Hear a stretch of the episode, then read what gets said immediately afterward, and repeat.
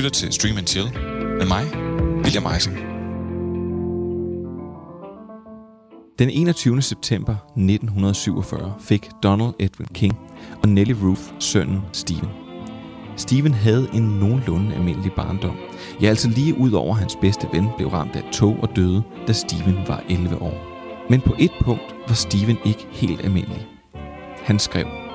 Han skrev simpelthen for sjov, altså af ren og skær glæde. Og han solgte nogle af sine historier til sine venner, og som teenager vandt han også en pris for at skrive. Han kom på universitetet, fortsatte med at skrive, mødte sin kone og fortsatte med at skrive, bare for sjov. Men i 1967 skrev han historien The Glass Floor og solgte den til Starlight Mystery Stories. Og derfra var der ingen vej tilbage. Først kom Carrie, siden fulgte The Shining, og der var ingen, der kunne stoppe Stephen, som for øvrigt hedder King til efternavn. Han har skrevet så mange bøger og noveller og små historier, at man slet ikke kan forstå det. Et hav af dem er blevet til film eller serier. Ja, rent faktisk så er det cirka 80 film og serier, der enten bygger på eller er direkte baseret på Stephen Kings historier. Blandt andet to helt store klassikere. Filmen The Shawshank Redemption og The Shining.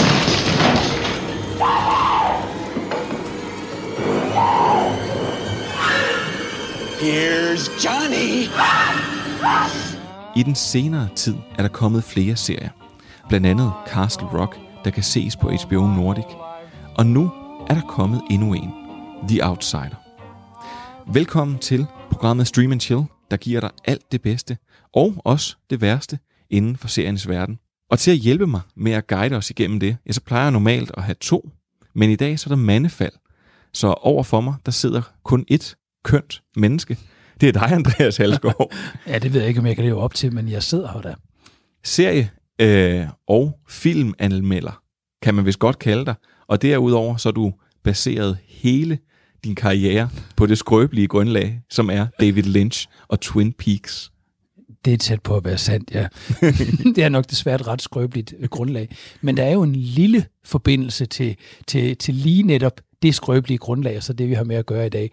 Fordi vi netop bevæger os i grænselandet mellem fantasi og virkelighed, imellem horror og det mere krimiagtige og det også lillebyagtige. Øh, nogle af de elementer er jo på spil i The Outsider, som vi kommer til at tale om i dag. Så umiddelbart så lægger den jo op til nogle af de ting, jeg har beskæftiget mig med i hele mit liv. Øh, hele den her fantastik, hvor man undervejs skal tøve imellem, om det her det er overnaturligt, eller det er virkelig det, der foregår.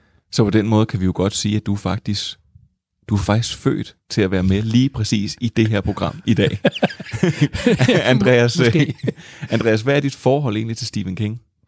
Øh, jeg har faktisk, jamen altså, Stephen King er jo nok sådan en, der, der deler vandene. Jeg tror, der er rigtig mange mennesker, som dyrker ham fuldstændig vildt. Ikke?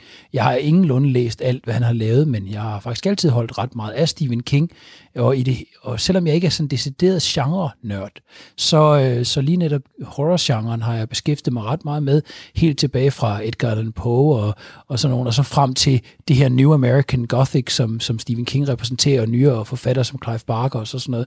Hvad hedder det? Jeg har læst en del af hans romaner, og øh, altså hovedværker selvfølgelig, nu nævnte du selv Carrie og The Shining, som er filmatiseret i henholdsvis 70'erne og 1980, og dem har jeg selvfølgelig læst, men jeg har også læst en række af hans noveller, hvoraf at han trækker ret, altså han trækker på nogle af de samme elementer og motiver, som vi kender fra dem, også i det her værk. Noget, der jo er typisk for King, og som egentlig holder meget af ved ham, det er det, er det her med forholdet mellem de unge børn og så øh, de mere eller mindre tvivlsomme voksne øh, figurer, ikke? Hvad enten det er den farlige lærer i sådan, øh, The Boogeyman, eller, eller Here There Be Tigers øh, novellerne, eller det er den, hvad kan vi sige, monstret som en slags beskrivelse af det incestuøse, som i et, eller det er, hvad hedder det, eller det er far, som er farlig, som i The Shining. Jeg ved godt, det måske i virkeligheden er hotellet, der er det, men alligevel, ikke?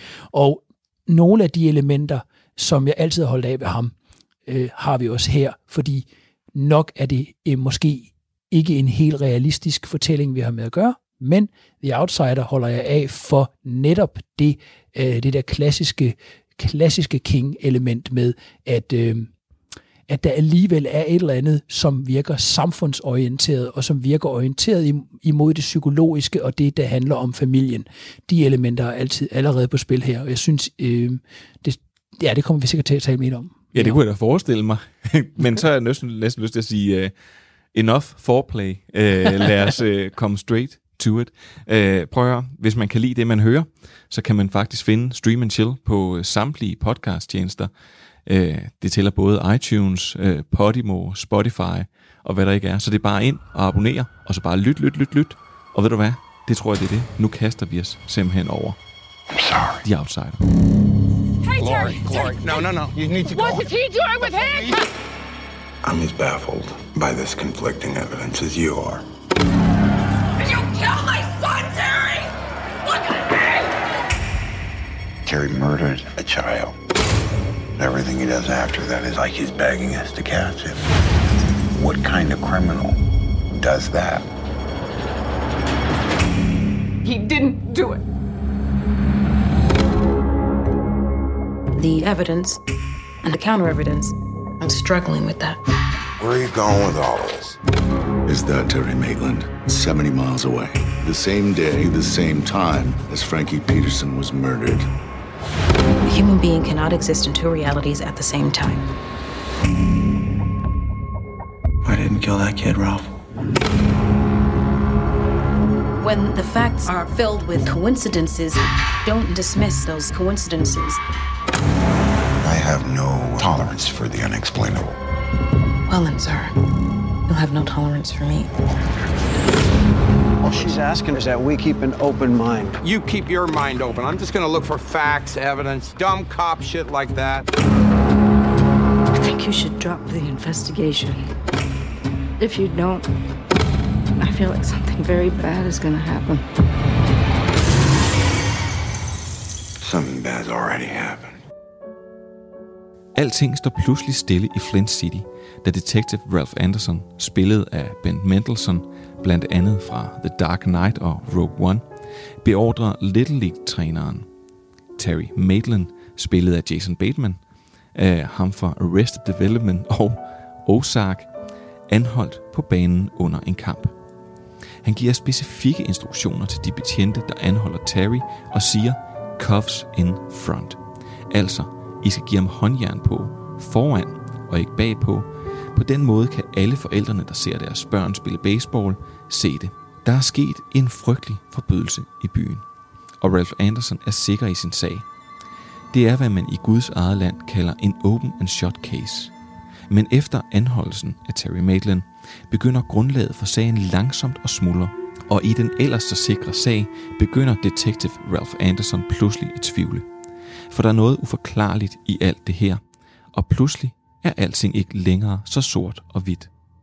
The Outsider kan ses på HBO Nordic, og nu har vi allerede berørt lidt af dit forhold til Stephen King. Mit begrænsede sig i mange år til Shawshank Redemption, netop fordi at han skriver lidt uhyggeligt, kan man vist roligt sige. Mm. Jeg ved, at, øh, at du er, er både glad og også lidt ked af den her serie her. Du er glad måske med forbehold, kan vi sige, Andreas. Jo, jo ja, jeg synes absolut ikke, det er en dårlig serie. Det vil jeg gerne understrege. Det er sådan, jeg tror, jeg øh, egentlig vil kalde mig mellem for noget. Og med det mener jeg, at øh, jeg, jeg synes, serien den har en række klare kvaliteter.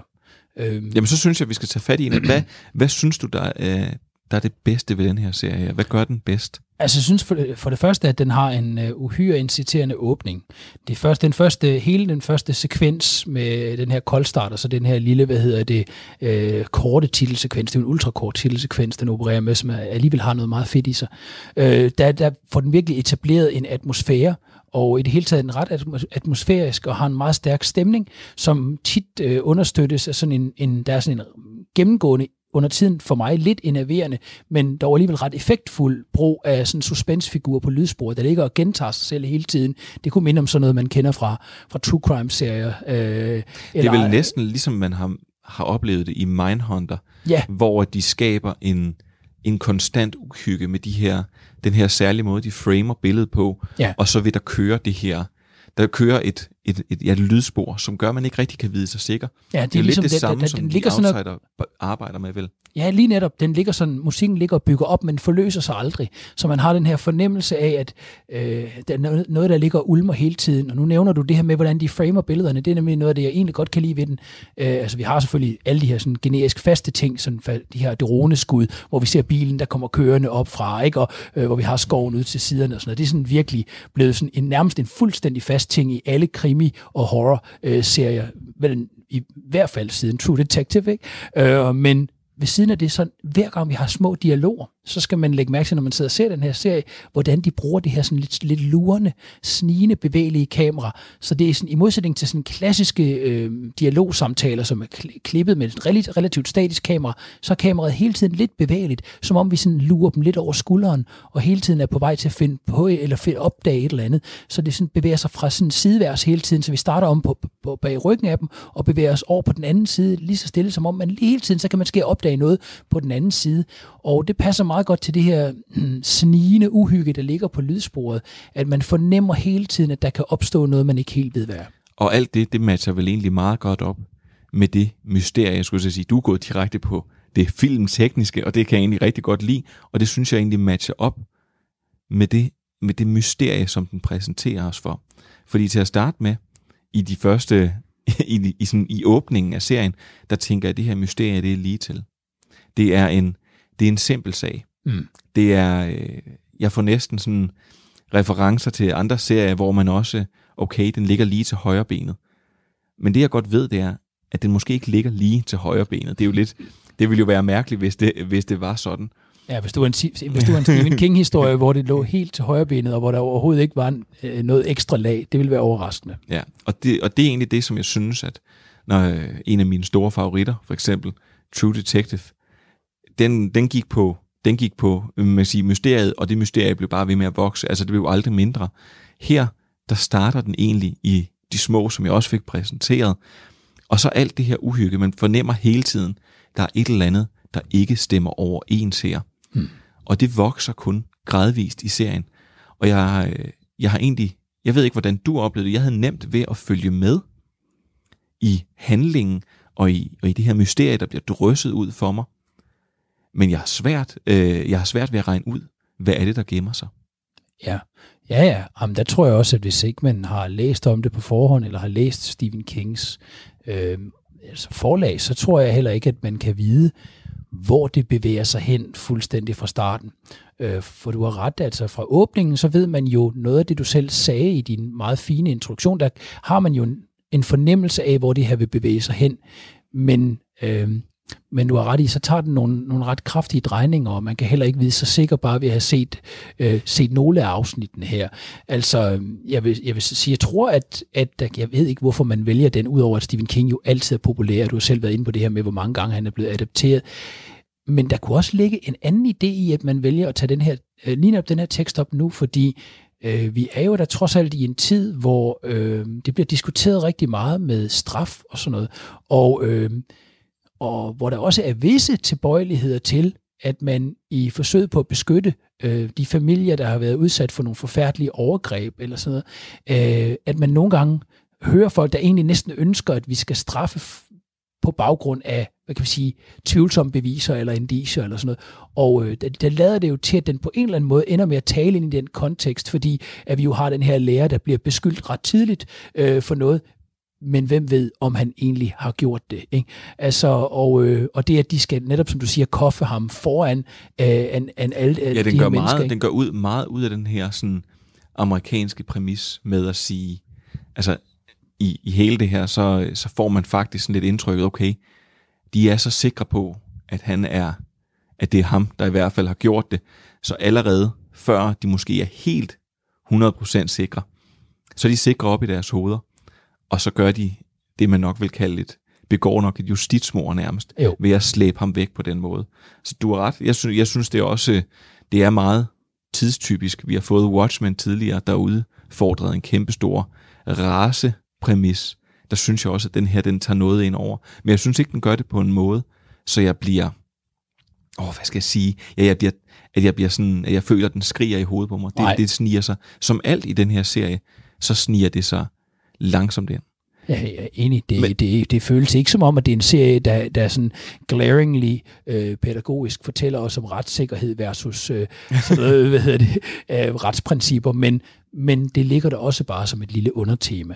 Men så bliver jeg nødt til at sige, Andreas, du, øh, du sagde jo også, der var nogle, der var nogle forbehold. Mm.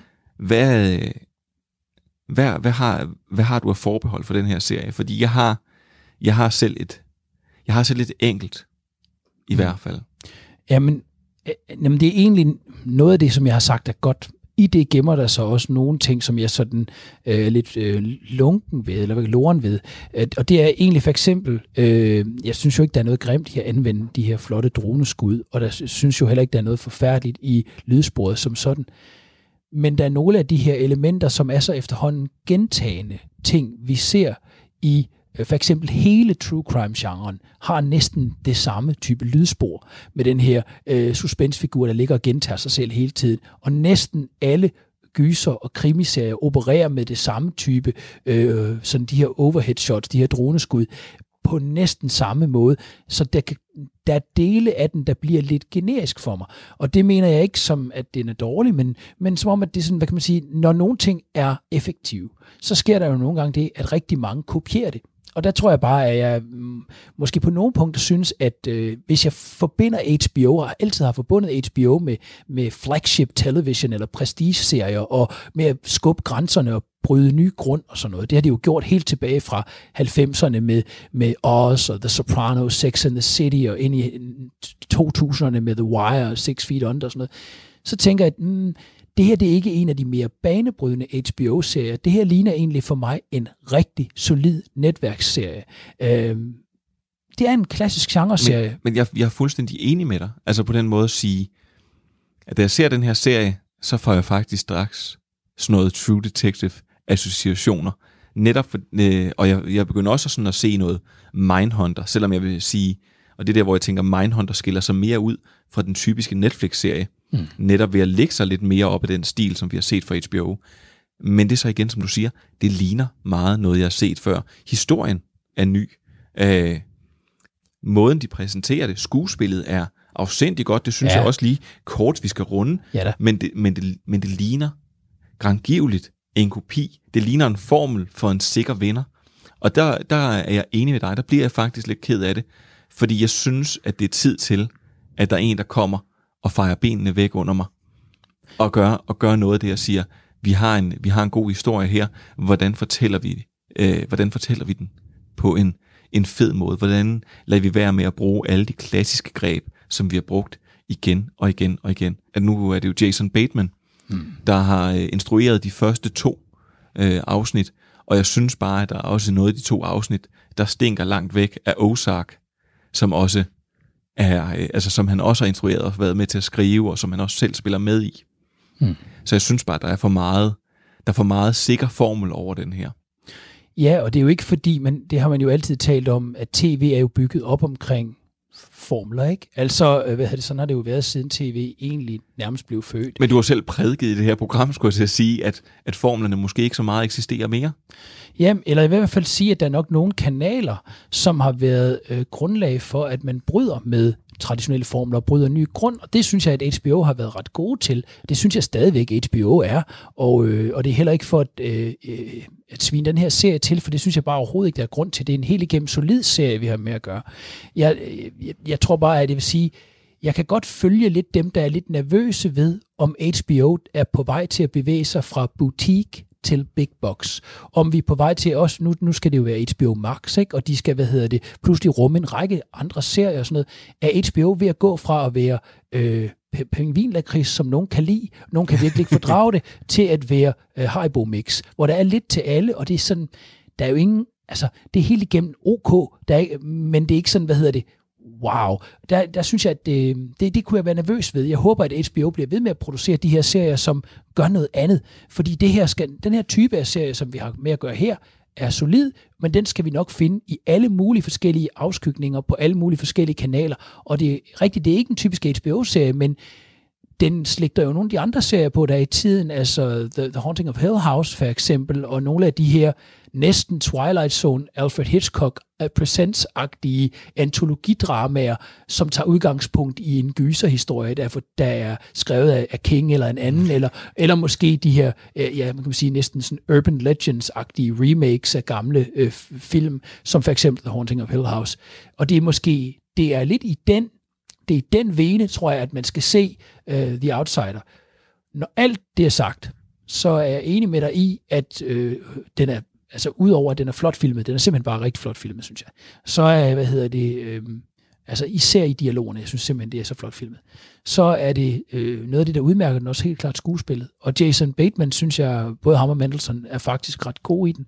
Øh, ja, så, det, det, det er sjovt at tænke på, at Jason Bateman, altså første gang jeg stiftede bekendtskab med ham, det var i Arrested Development, som er en udbredt komedieserie. Ja. Og han har spillet med i, jeg ved ikke hvor meget lort, altså Horrible Bosses og Horrible Bosses 2, og, jamen, og jeg ved ja. ikke, og det er bare sjovt at se en skuespiller, som faktisk er utrolig god og utrolig seriøs i det her. Og Ben Mendelsohn, synes jeg også, øh, jeg har set ham i sådan små roller, hvor han har stjålet showet, og han er gradvist vokset, og jeg synes, at når jeg ser ham i sådan en serie her, så, øh, så det halvdelen af grunden til, at jeg ser den, det er virkelig hans virkelig, virkelig gode skuespil, og hans, hans mimik og den måde, han skaber kant på. Hmm. Og Andreas, jeg synes, det skal være ordene. Nu skal vi finde ud af, hvem den her serie den er for. Du lytter til Stream and Chill med mig, William Eising. Jeg vil sige en ting i forhold til, at vi nu skal finde ud af, hvem er, hvem er den her serie lige noget for. Og det er, at jeg er jo den største bangebuks. Så i går, da jeg lå og, øh, og så det sidste afsnit, så må det simpelthen gå rundt, og så må det tænde for alt lyset. Uh, fordi at jeg synes simpelthen, den er... Det, det, det, jeg, jeg, kan, jeg kan intet uhyggeligt. Og alligevel så ser jeg det, men øh, jeg har engang siddet på gulvet i en biograf under en hel film, for øh, at sidde og holde mig for øjnene, fordi den simpelthen var så uhyggeligt. Og øh, der var jeg altså 24. Så. hvem, hvem, hvem tænker du, kan få glæde af den her serie? Uh, nå, nej, altså jeg tror faktisk, at jeg tror, man ville kalde det her en snackable serie. Måske er den ligefrem bingeable. Ja, det her, det er en serie, som... Uh, det er klart, at hvis man vidderligt overhovedet ikke kan lide horror, så tror jeg, at man skal holde sig fra den. Det er jo ikke, det er jo ikke sådan voldsom, det er ikke en horror, nej. Det er ikke voldsom horror på nogen måde. Det er jo, en, øh, det er jo sådan en blandingsfænomen. Det er jo, det er jo ulmende uh, uhygge, vi har med at gøre. Jeg lige ved næsten at sige, Altså, havde det været 90'erne, så havde vi kaldt den en thriller. Ja, en thriller. Ja, eller en krimi, måske næsten. Ikke? Altså, men den ligger lidt i et grænseland. Hele vejen igennem dyrker den faktisk grænselandet mellem fantasi og virkelighed, og mellem, mellem gyset og krimien og sådan noget. Den, men den har den her lidt ulmende uhygge, så hvis man er, er let til at blive bange, så er det måske ikke, ikke en serie for en, men... Der er ikke jumpscares, kan man jo sige. Overhovedet ikke, og det er ikke sådan med ubehagelige monstre, der bider hovedet af folk efter to sekunder på ja. den måde, men der er der noget ubehag i den. Jeg tror til gengæld, at øh, det er klart, at alle, der interesserer sig for, for det der grænseland, øh, den der lidt øh, det grænseland imellem det uhyggelige og det, og det mystiske, der vil den der formentlig have en klar appel, og øh, så altså, hvis man har set andre serier i tiden, øh, sådan noget som The Haunting of Hill House, eller man for eksempel kan lide sådan noget som, som Twin Peaks, eller man kunne i det hele taget lide... Altså True Detective, jeg synes, True den gav, Detective, mig noget, klart. den gav mig noget, som jeg havde savnet. Ja. Altså det var slet ikke, det er jo slet ikke, fordi jeg siger, at den er på højde med. Men jeg vil faktisk lige, jeg vil næsten kalde det her en, en, en federe, hvis det har været en tredje sæson af True Detective, så synes jeg, at det her det har været en federe tredje sæson af True Detective. Der var mere uhygge, der var mere, altså der var mere liv. Jeg kunne ikke, jeg kunne ikke regne ud, hvor det gik hen af. Så jeg synes, at jeg, var, jeg følte mig godt underholdt. Ja. Så jeg vil sige, der er både nogen, der er både noget for dem, der, der savner det her lidt horror, men også nogen, der savner det her, altså reelt true crime-agtigt. Ja. Den går måske ikke lige så meget op i efterforskning, og så alligevel, men der er et mysterie, der udfolder sig ja. i serien, som, som helt klart er værd at se det mysteriske og det atmosfæriske fra, som King er så god til at skabe. Den der stemning, øhm, den rammer den ret fint, og, øh, og Stephen King er jo tit blevet genstand for, for adaptationer, som er utrolig underlødige, rent tekniske, og som øh, ender i det, i, det, i det skinbarlige splat. Og der synes jeg, at denne her øh, Den her, den, den har meget mere historiebåret. Ja, og den, og den, er, og den er meget mere sådan fint ramt, øh, og er meget mere på det atmosfæriske, end den er på det sådan øh, på det på det voldsomme. Du, som du siger, der er ikke det er ikke jump scares, og det er heller ikke sådan at man øh, man kommer til at grine øh, uvilkårligt eller vilkårligt af nogle hvad hedder det den, den, uheldige den, effekter eller sådan. Den efterlader mig faktisk, den holder mig godt i hånden, synes jeg. Men derudover så efterlader den mig også på kanten af sædet konstant. Altså jeg sidder jeg sidder og venter på, hvad sker der nu? Og jeg kan jeg, og jeg kan ikke gætte jeg kan ikke gætte med, så jeg synes faktisk at det, jeg vil kalde det en utrolig vellykket adoption af den her, øh, at, øh, ja, jeg skulle sige, af The Outsider, som den også hedder. Og, og jeg synes bare, at faktisk, at det, det er ret vellykket. Ja. Så jeg synes, at man skal, det ene, man skal give en chance, hvis man er til true crime, og til crime, og til thrillers, og en lille smule horror. Den er ikke sindssygt uhyggelig, men der er et, et ulmende ubehag, og så er der nogle fantastiske skuespilpræstationer enig, den, er, den har en snigende uhygge, og så vil jeg sige sådan på den lidt øh, højpandede måde her, at øh, det er også en serie, der kan give lidt til... Øh, til sådan både Freud-nørderne og til, hvad hedder det, og til filmnørderne, ikke? Fordi den har jo alt, hvad der skal til i en King-filmatisering. Bemærk spejlmotiverne, ikke? Som der kommer undervejs. Det er rent King. Øh, bemærk temaet om temaet om måske sådan det der let latente incestmotiv og sådan ting, ikke? Eller ikke incestmotiv, men pædofil, pædofilimotiv, som er på spil i den. Det er som et motiv, ikke?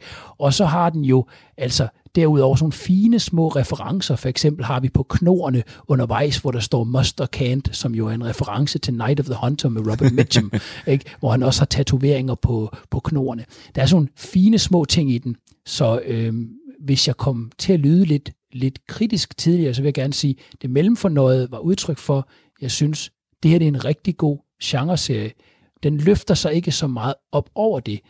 Øh, så for HBO vil det her være mere metervare, synes jeg. Men, øh, men er det en serie, man skal se? Ja, og jeg kommer også til at se den færdig. The Outsider kan ses på HBO Nordic fra nu af. Og ved du hvad? Så er det simpelthen tid til nyheder. Yes. I see.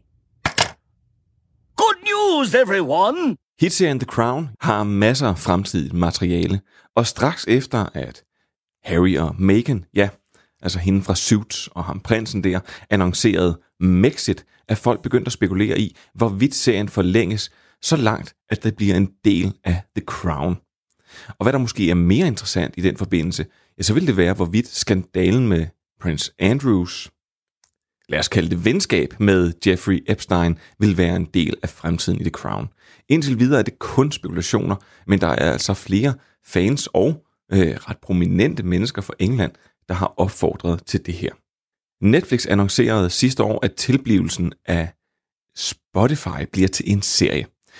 Du skal tænke Aaron Sorkins The Social Network, bare med en tyndere historie, som ikke helt er lige så interessant, og så som til gengæld er længere, fordi det er en serie. Det bliver bare rigtig, rigtig fedt. Det er jeg da helt sikker på. Robert og Susan har lavet en eksklusiv deal med HBO. Skuespilleren øh, Robert Downey Jr. og hans producer kone Susan Downey har skrevet under på en etårig kontrakt med HBO, hvor de skal lave Perry Mason, en fiktionsforsvarsadvokat, der første gang så lyset som en karakter tilbage i 1930'erne. Tidligere har Tim Downey arbejdet sammen omkring Sherlock Holmes-franchiset, Kiss Kiss, Bang Bang, så det bliver nok ikke helt skidt. Og så slutter vi lige i en helt anden verden, nemlig filmenes verden. Skuespilleren Ian McKellen, som portrætterede Gandalf i Lord of the Rings, skrev således ud på Twitter. Og ja, det her det er selvfølgelig meget løst oversat til dansk. For 20 år siden ankom jeg til New Zealand, hvor produktionen af Lord of the Rings begyndte. Jeg sluttede mig til castet den 10. januar 2000. I den periode har jeg skrevet en dagbog, som i dag nok mere ville blive refereret til som en blog. Måske vil du nyde at læse om de dramatiske tider.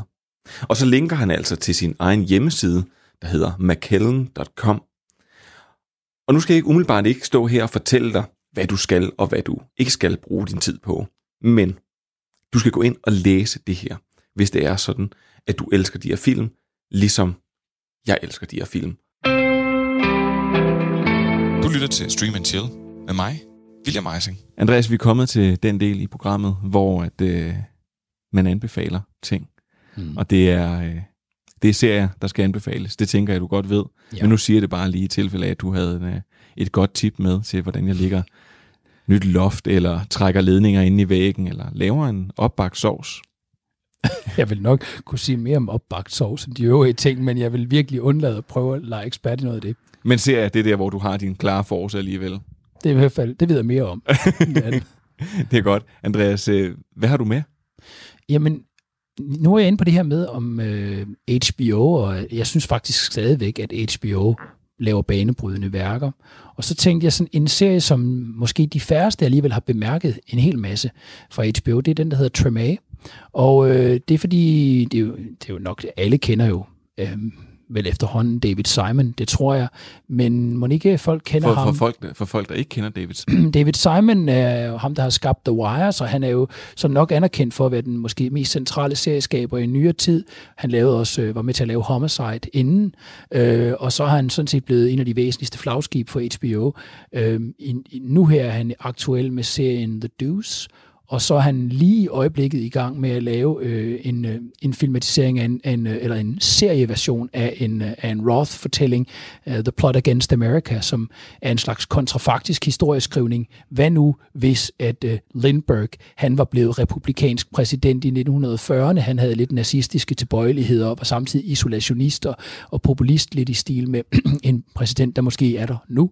Uh, ikke? Så det er sådan lidt... Eller, det lyder spændende. Ja, altså det er han i gang med. Hvad hedder det? Men imellem, at han laver The Wire, og så øh, Show Me a Hero, og så altså The Deuce, så laver han en lille, synes jeg, perle, Tremé, den kommer i 2013, og handler om det kvarter, der hedder Tremé, kvarter, øh, et kvarter, der ligger i New Orleans. Så det er en, en, en, en miljøbeskrivelse af øh, almindelige mennesker, der bor i New Orleans, og som er påvirket på forskellige måder af Hurricane Katrina, som jo øh, konkret en naturkatastrofe, kan man sige, men også ender med at være en social katastrofe, for det er klart, at de mennesker, som, som bor i dårlige huse osv., er, bliver udsat for en større katastrofe. De har også øh, jo ingen penge til at genopbygge og så videre, så det bliver noget, der... Øh, sådan er det hver gang, at der er en naturkatastrofe, så går det jo værst ud af dem, der i forvejen ingen ressourcer har. Are you saying this was a natural disaster, pure and simple? A natural disaster. Well, a hurricane is. What hit the Mississippi Gulf Coast was a natural disaster, a hurricane, pure and simple. The flooding of New Orleans was a man made catastrophe, a federal fuck up of epic proportions and decades in the making. Så det bliver en serie, der handler om det, men lige så meget bare er en jazzet skildring af almindelige menneskers liv øh, der i, i New Orleans, og den er fuldstændig vildt alternativ i forhold til alle mulige andre serier, man, man ser. Den har sådan et øh, søgende håndholdt kamera, utrolig lange indstillinger, der sker ikke så fantastisk meget i den. Øh, mm, og så har den sådan den her lækre jazzmusik undervejs, som er sådan en bærende figur, inden de spiller jo meget trombone og trompet og sådan noget nede i, nede i gaderne. Så, men, men man kan sige, alt det, som vi forbinder med, med gode serier, det er egentlig ikke de elementer, som, som ligger tydeligt i Tremé men det er måske også netop det, der gør Tremé fed, det er, at den, den tillader sig at gøre noget andet. Den har noget næsten dokumentarisk over sig, øh, og, eller neorealistisk. Ja, fordi nu har Jamila en, øh, en, en fast del af, af værtspanelet, altså hun øh, har skældt mig ud flere gange over, at jeg ikke har set The Wire. Og jeg kan simpelthen ikke komme igennem dem. Men, men det, som jeg i hvert fald har oplevet, hver gang jeg har set et afsnit, eller kæmpet mig til, det er den meget autentiske skildring, der er af almindelige mennesker. Der er ikke nogen superkræfter i dem, der er ikke noget specielt. De har de problemer, som vi har, og nogle gange så selvfølgelig lidt mere. Er det, er det det samme måde, vi kommer til at se her i Tremé? Ja, øh, jeg synes faktisk, Tremé var lidt lettere at komme ind i end The Wire, øh, men øh, jeg, kan godt, jeg kan også godt forstå, hvis The Wire og Tremé ikke er... Øh, ikke inviterer alle og enhver ind. Altså, øh, ja, for du, du skilder, du, det du sidder og fortæller mig, det er i hvert fald ikke en feel-good-serie. Nej, men, men Tremé har faktisk rigtig meget øh, feel good over sig også, fordi vi, vi følger jo også bare almindelige mennesker, der spiller jazz og sådan noget. Så altså, der, den er, øh, og, og så synes jeg, New Orleans er måske et umiddelbart, lidt mere umiddelbart sexet, øh, mm. hvad hedder det, område end Baltimore. så, altså, hvad hedder det? mere sexet. Nej, det, var, det kom til at lyde rigtig forkert. Men altså, man kan sige, den inviterer Ja, det er mere spændende. Den inviterer en meget ind i forhold til miljøet og til musikken og sådan noget. Og, men ligesom, ligesom The Wire, så handler den serien om mennesker og miljø, ikke om et plot i så stærlig høj grad. Og det er klart nok, at øh, vi er vant til en stærk hovedkarakter, der trækker os gennem et, et meget tydeligt defineret plot. Øh, og øh, når nogen ser gør noget andet, så, øh, så kan det godt være sådan lidt, lidt, lidt kan man sige, fremmedgørende på en eller anden måde. Og det vil Tremé sikkert også være for nogen, af samme grund er det sikkert en serie, mange ikke har hørt om, øh, og sikkert også en serie, som mange, hvis de endelig har forsøgt på den, har forsøgt på at se det et par afsnit af. Men jeg synes, det er en, en fin lille serie, og øh, et eksempel på, at HBO stadigvæk fremdeles, øh, selvom den selvfølgelig ikke er fra 19, men kun fra 13, øh, stadig fremdeles laver en masse serier, som, som øh, gør noget andet. Og det kan jeg godt lide, at der er nogen, der også gør. Og det var, nok, det var nok der, min kritik kom tidligere i forhold til The Outsider. det var ikke, at jeg synes, det er en dårlig serie, slet ikke, men bare, at jeg kan godt lide, at HBO tager chancer. Så Tremay, den fik vi sagt, den kan ses på HBO Nordic. Hvor mange sæsoner er der? Det er en, det er en 60-sæsoners sag. Det er en 60-sæsoners sag, så der er nok at kaste over. Men måske ikke lige en umiddelbart feel-good-serie. Ikke, ikke nødvendigvis, nej. Men det er jeg heller ikke sikker på, at der er altså, så mange HBO-serier, der er decideret feel-good egentlig. Men prøv at når du så kommer med art, som jeg lidt havde forventet, ved du hvad, så kommer jeg med pop. Fordi jeg, øh, hvor jeg tænker, din er lidt mere den matte, hårde skildring, så er min i klare farver og meget skarpt skildret. Og øh, nogen vil næsten kalde det et periodedrama. Det vil jeg nu ikke. Jeg vil bare kalde det en komedieserie med næsten time lange episoder. Jeg snakker selvfølgelig om øh, Amazon Primes Marvelous Mrs. Maisel. Joel left you? Why? What did you do? Did you ever think you were supposed to be something and you, and you suddenly realize you're not? Yes. Married. I was a great wife. I was fun. I, I can't believe I'm losing him to Penny Pan. That's her name. Penny Pan. I'm sorry, but look at me. Who wouldn't want to come home to this every night? Oh. Think Bob Newhart's got a set of these at home? Rickles, maybe. Hey! 15 years I've been working in clubs, okay? Twice have I seen someone deliver the goods. What are you talking about? I'm talking about your act. I am a mother. I don't have an act. And you will when we're done. Hi. Heard some uptown chick got arrested doing a set. What's the crime? Simulating a sex act while on stage. That's bullshit. Mrs. Mason! She's gonna do what with her life? Sit around all day long eating bonbons. Is that what you want for her? Of course not. That's what's gonna happen. It's not. It's Get Get out of here! This comedy thing, it has to work. I'm gonna count to five. One. That's the end of my show, folks. Two. Tune in next week when my grandmother steals my Three. pearls and fucks my boyfriend. Jeg ved ikke, har du fået set den? Nej, den har jeg ikke set. Nej. Øh, jamen, så vil jeg kort rise op, at det handler om øh, den her jødiske pige i, ja, jeg ved, nu må jeg lige huske, det må være slut, 50, slut 50'erne, ja, selvfølgelig, ja, for det er start 60'erne, øh, der hedder Miriam Maisel, og hun er gift med Joe Maisel. Og Joe Maisel, han arbejder på et eller andet kontor, og så om aftenen, så går de ud, og hun leger den gode jødiske kone, der sidder og ser på sin mand på den her lille undergrunds natklub, hvor han optræder med noget stand-up, som det var dengang. Og øh, der er nogle enkelte, der griner. Der er ikke særlig mange, der sidder og ser det her. Og, øh, og serien øh, udfolder sig så langsomt, og man kan godt mærke, at han har måske ikke helt fundet sig til rette i den her rolle som ægtemand. De har to børn, og det er måske lidt, lidt meget for ham. Og samtidig opholder holder hun den her kæmpe illusion om, at når hun går i seng om aftenen, så går hun i seng med makeup og krøller og alt muligt. Og så venter hun til hendes mand, han sover, og så står hun op, fjerner det hele, sætter krøljern i, falder i søvn, og så venter hun så til om morgenen, hvor uret ringer, lidt før han står op, går hun ud, tager det hele på igen og ligger sig ved siden af ham. Så det lever, de lever lidt i sådan en, en illusion, men hun finder ud af, at han simpelthen har en affære. Og lige pludselig, så tager fanden ved hende, og en aften, hvor hun er skide fuld, der går hun på scenen og, øh, og optræder med alt muligt stand-up. Hun siger jo reelt bare ting. Det er jo det, de gør, men det er jo den spæde start. Så det er lidt en, det er jo lige så meget en act, som det var det med at fyre jokes af. Og det tager altså fart. Og, øh, og langsomt, så begynder hun jo at optræde igen og igen og igen med det her. Og det er en, det er en serie, som jeg ikke har oplevet før. Med sådan, det, nu kommer du garanteret med en fakta om et eller andet med time lange episoder i komedieserie. Men hvor vi også tidligere snakket om, at tingene bliver kortere og kortere, så bliver den her faktisk, altså så er den her lange episoder, hvor den, hvor den balancerer mellem drama, men især komedie. Og det lyder, meget, det lyder faktisk meget nybrydende, vil jeg sige.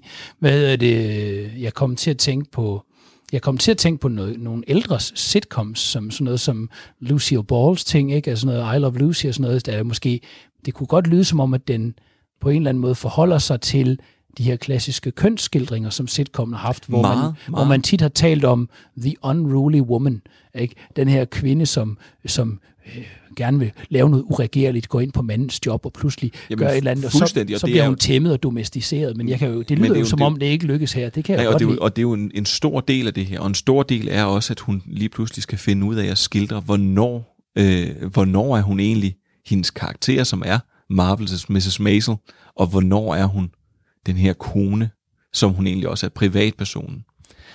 Og det, jeg sad, jeg nåede at se hele første sæson, før det egentlig slår mig. Jeg har set hende, der spiller øh, øh, Miriam Maisel før. Og det er Rachel Brosnan. Og det er hende, der spiller en, øh, en rolle som den prostituerede i House of Cards. Ah. Og det er udover, at hun er utrolig smuk, så gør hun det altså helt absurd godt. Og hun er sjov, og hun er yndig, og hun er, øh, hun er meget bestemt. Jeg tager hende meget seriøst i den her serie. Og så er der en anden skuespiller, som jeg også falder over i den her serie, Alex Brostein, som er hende, der normalt ligger stemme til Lois i serien Family Guy. Mm. Og det er ikke en skuespiller, jeg har set særlig tit, som ikke har lavet. Altså hun, har lavet, hun laver normalt voice acting, men nu laver hun reelt skuespil. Og hun spiller godt. Hun har en, en meget, meget karikeret, men samtidig meget spændende øh, rolle.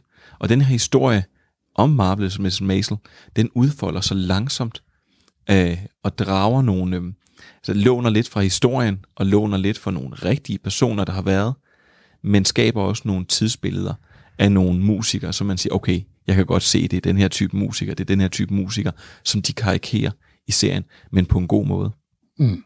Så, men, men kan man ikke også godt sige, at det er jo egentlig noget af det, vi har talt om i tidligere programmer, og som I sikkert også har dækket i nogle af de programmer, jeg ikke har været med i, men at øh, vi ser virkelig nogle kvindelige øh, komedieskuespillere i de her år, eller nogen, der måske også overskrider grænsen til det komiske, som virkelig er gode. Altså, øh, hvad enten vi er ude i Phoebe Waller-Bridge øh, og Fleabag, eller vi er ude i, øh, hvad hedder det, Parks and Recreation, øh, eller vi er ude i sådan noget som øh, for eksempel I'm Dying Up Here, eller, eller hvad, Sarah Goldberg fra, fra, fra Barry, så ser man en række kvindelige øh, skuespillere, som... Øh, Som får på- lov til at være sjove. som får lov at være sjove, ja, fordi det er jo, det er jo sådan relativt velkendt, at, at øh, altså, det, jamen, selvfølgelig kan kvinder både være sjove og, dra- og dramatiske, men det er jo måske sådan relativt velkendt alligevel, at det primært er mændene, der har fået lov at have den rolle. Altså, øh, så, øh, og selvfølgelig nævnte jeg Lucille Ball før, hun var jo ligesom sjovt helt tilbage i 50'erne, så, altså, så det er jo ikke fordi, det heller er et nyt fænomen, men det er nok et nyt fænomen, at der er så mange kvinder, der får lov at være fremtrædende som komiske. Og jeg blev punket af min kæreste, som sagde, nu må, du, nu må du simpelthen tage den serie med, fordi den serie, den er jeg simpelthen så glad for, og vi, vi sluger den simpelthen råt, hver gang den kommer. Og, øh, og, og jeg kan huske, da første sæson var kommet, og der kom en lille smule hype fra USA. Straks så så vi den, og så kiggede jeg på min kæreste. Jeg satte, satte mig ned lige da havde set den, slår op på min telefon og siger, ej, der er et år til sæson 2 kommer. Og så sad vi og så os sæson 2, og så sagde jeg, ej, der er et år til sæson 3 kommer. Og vi har netop for en lille måneds tid siden færdiggjort sæson 3. Og så kiggede jeg på hende og sagde, ej, der er et år til sæson 4 kommer. Den er virkelig, virkelig god. Og den, øh, det, der er virkelig noget for alle der. Den kan ses på Amazon Prime. Øh, og den, der, den hedder Marvelous Mrs. Maisel. Den vil jeg se. Det synes jeg, du skal.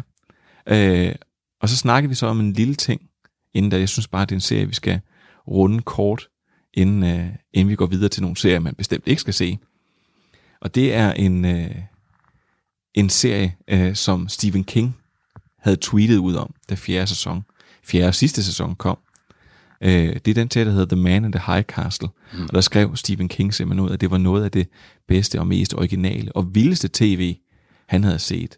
Og hvis der var nogen, der havde fortalt ham det, øh, bare for 10 år siden, så havde han simpelthen ikke troet, at han kunne blive så overrasket over tv. Du har set The Man in the High Castle. Har du ikke, Andreas? Jo, jeg kan ret godt lide den, men øh, og den er jo, det, det er jo der er jo faktisk en sammenhæng med noget af det, vi har talt om tidligere, for jeg nævnte kort The Plot Against America, uh, Roth jeg, jeg kom virkelig til at tænke på den, ja. Fordi... Som, som David Simon arbejder på lige nu, fordi det er jo på samme måde, at Man, in, Man in the High Castle er jo en Philip K. Dick-historie. Han er jo Philip K. Dick som forfatter. Han er jo nærmest for science fiction-genren, hvad King er for, for horror-genren. Han har virkelig produceret mange klassiske bøger, og det er også ham, der har skrevet grundlaget for Blade Runner blandt andet. Ikke? Du Android Stream of Electric Sheep, og så har han så altså så skrevet den her The Man in the High Castle, som er igen en historie om, hvad nu hvis, ikke? Og her er det så, hvad nu hvis tyskerne havde, havde vundet, vundet ja. 2. verdenskrig. Ikke? Og den præmis bliver jo udført. Altså, jeg, jeg, jeg, jeg, jeg, til at starte med, så synes jeg, det lød skørt. Så jeg har også gået og ventet, og jeg ikke rigtig kunne tage mig sammen til at se den, men så så jeg den. Og det er netop, hvad nu hvis. Og jeg kan sige så meget, at, øh, at USA er delt mellem øh, Japan, der har fået en lille del af USA, og så har tyskerne taget en kæmpe stor del.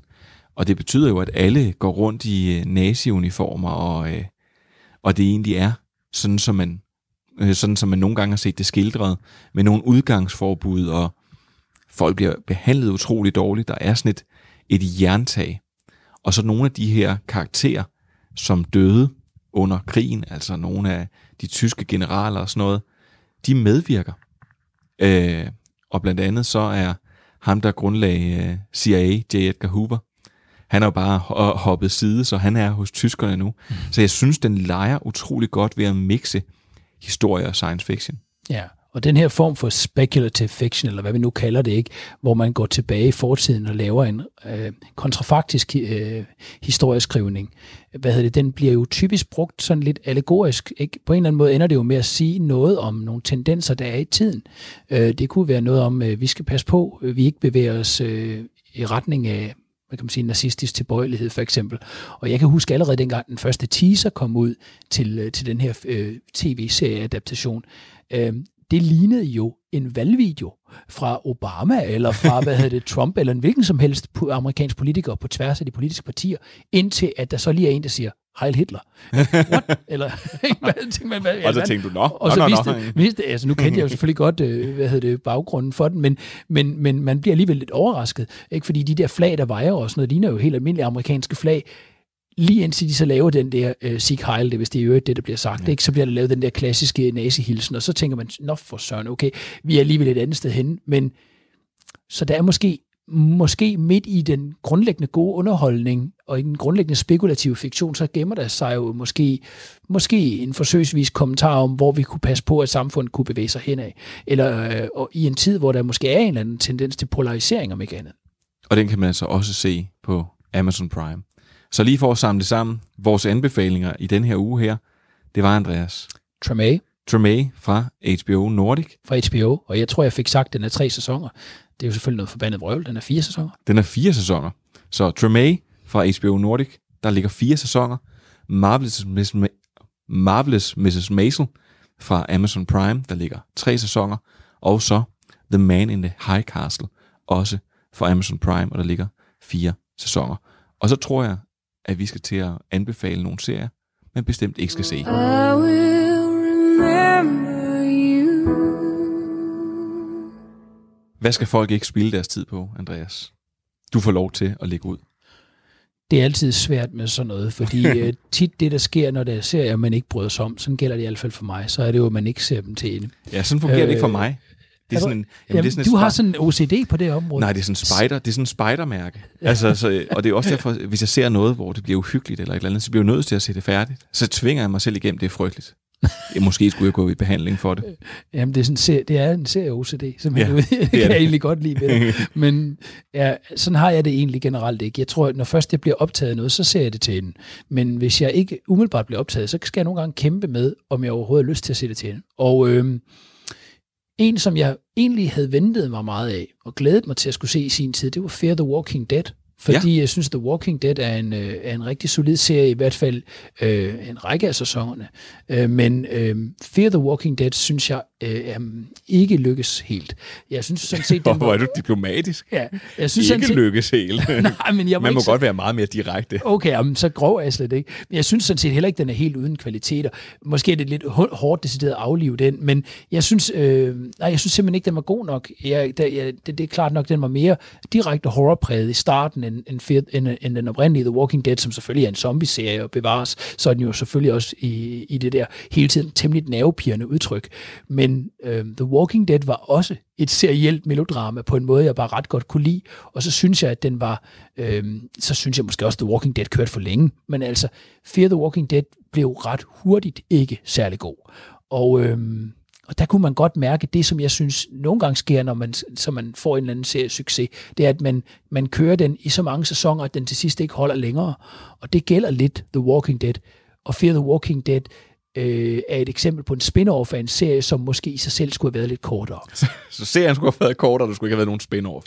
Hvis der nu havde været seks skarpe sæsoner, eller fem skarpe sæsoner af The Walking Dead, så er det muligt, at den serie ville gå over i eftertiden som en decideret klassiker. Øh, men nu vil man huske den som et rigtig solidt eksempel på transmedia storytelling, hvor man har en række forskellige serier, øh, computerspil og alt muligt andet, men hvor dele af det også er sådan lidt med. Ikke? Og der er Fear the Walking Dead, den er sådan helt igennem tam, synes jeg. Den starter lidt uhyggeligt, de første par afsnit er egentlig okay, og derefter så, så, så bliver den udvandet til, den egentlig er så dårlig, man ikke har lyst til at se videre. Men ved du hvad? Det øh, ligger så lige tråd med den serie, som jeg har. Det er heller ikke en, man har lyst til at se videre på. Og det er faktisk også en, jeg havde høje forventninger til.